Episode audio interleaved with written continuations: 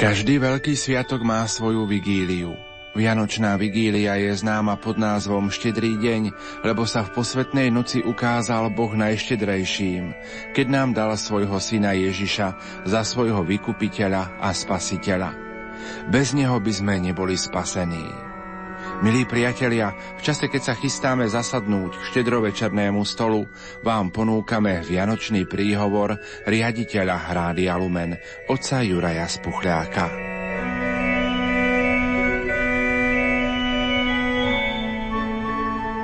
Na malého Janka urobil veľmi silný dojem životný príbeh o Stilitovi Simeonovi. Stiliti boli mnísi, ktorí nežili na pustovni, ale predsa boli sami, aj keď na blízku boli ľudia, pretože na malej ploche, na stĺpoch, prežívali roky svojho života v modlitbách a uvažovaní i v pôstoch.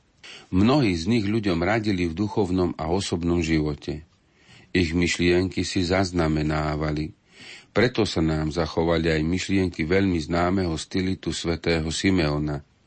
Pravda iného Simeona, ako bol ten pri narodení pána v Jeruzalemskom chráme. Janko, malý chlapec, sa teda veľmi nadchol jeho životom a cestou ku svetosti. Preto zatúžil po takomto živote aj on. Zobral si vysokú stoličku, najvyššiu, ktorú mali doma a vyliezol na vysokú skriňu a tam sedel. Zhrozená mama ho hneď po príchode do miestnosti, udivená takmer so stojacimi vlasmi na hlave okríkla. Zlez okamžite dole, kým si zlomíš krk.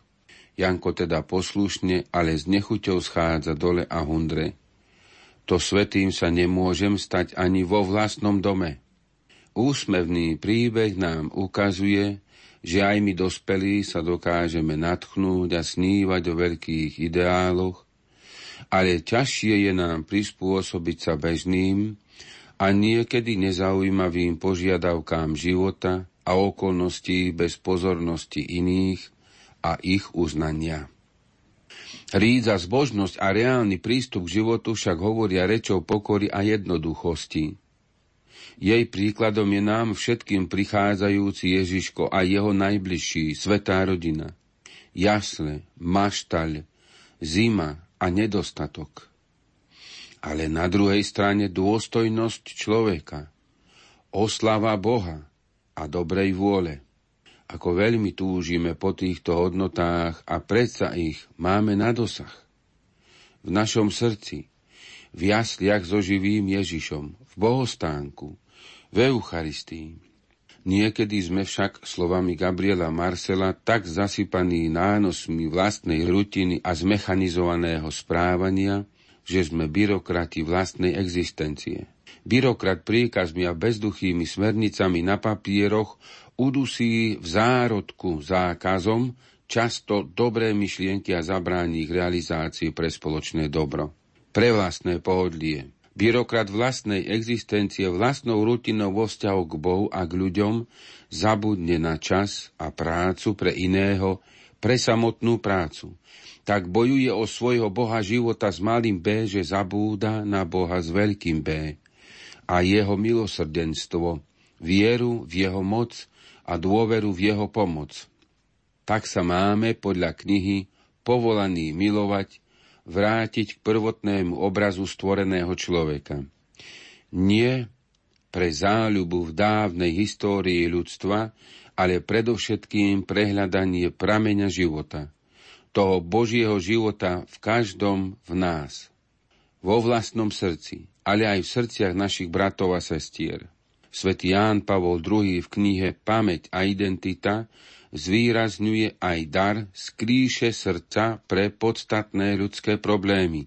Církev ako aj jej vzor, Panna Mária, uchováva v srdci starosti človeka a rodiny pre poznanie prameňa Božích darov a ľudských hodnôt človeka a rodiny.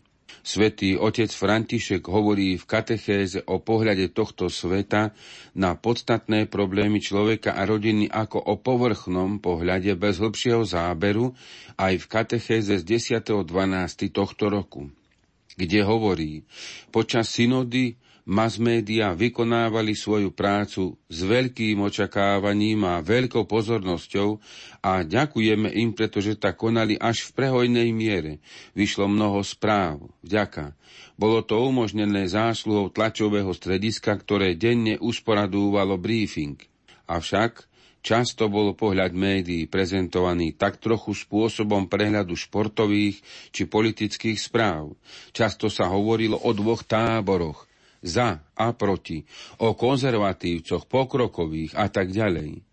Dnes by som chcel porozprávať, čím bola táto synoda. Jeden malý chlapec lepil malý model lietadla. Hovorí sa v knihe Život je zaujímavý. Pretože to urobil prvý raz, tak sa mu prst rýchlo schnúceho lepidla prilepil hneď na niekoľko častí malého lietadielka a chlapec so strachom prišiel k rodičom, aby mu prst oslobodili.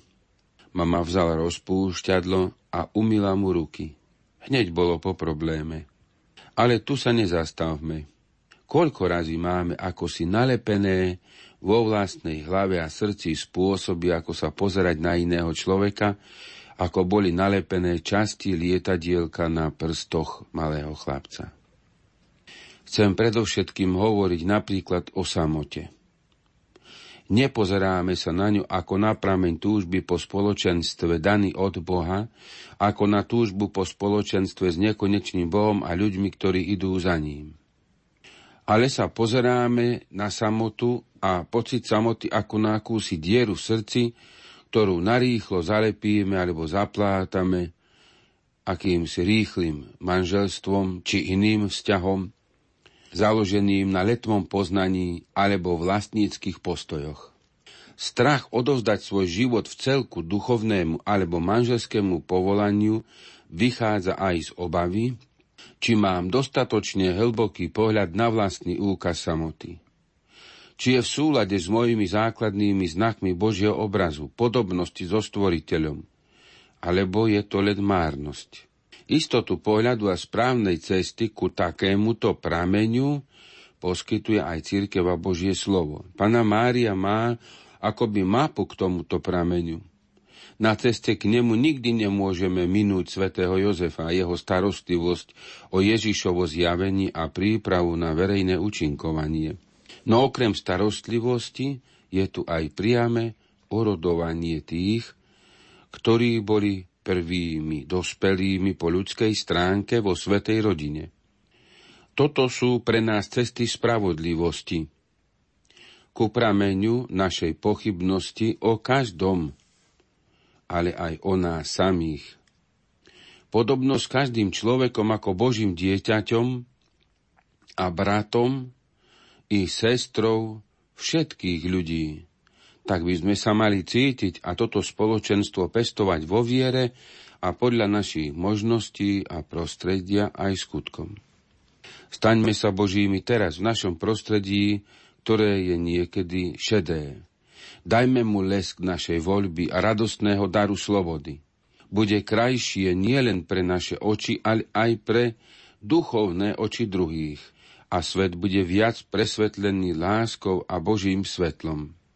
Nemusíme chodiť na stĺpy a pozerať sa na ľudí ako na iných, ako som ja, ale žime každodenne svoj život.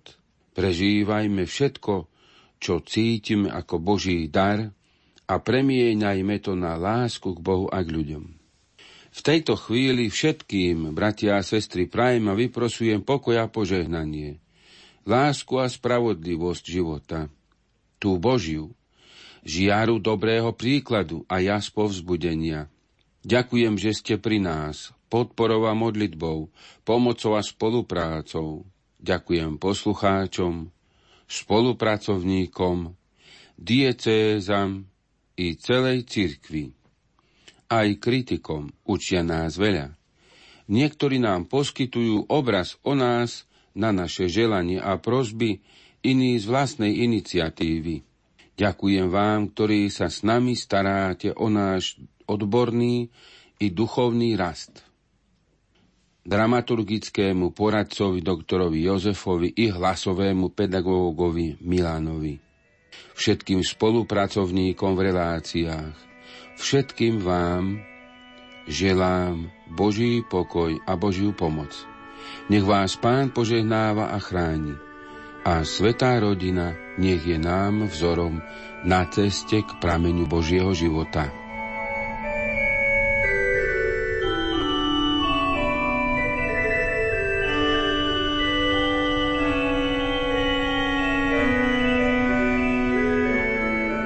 Milí priatelia, v uplynulých minútach sme vám ponúkli vianočný príhovor riaditeľa Rádia Lumen, otca Juraja Spuchľáka.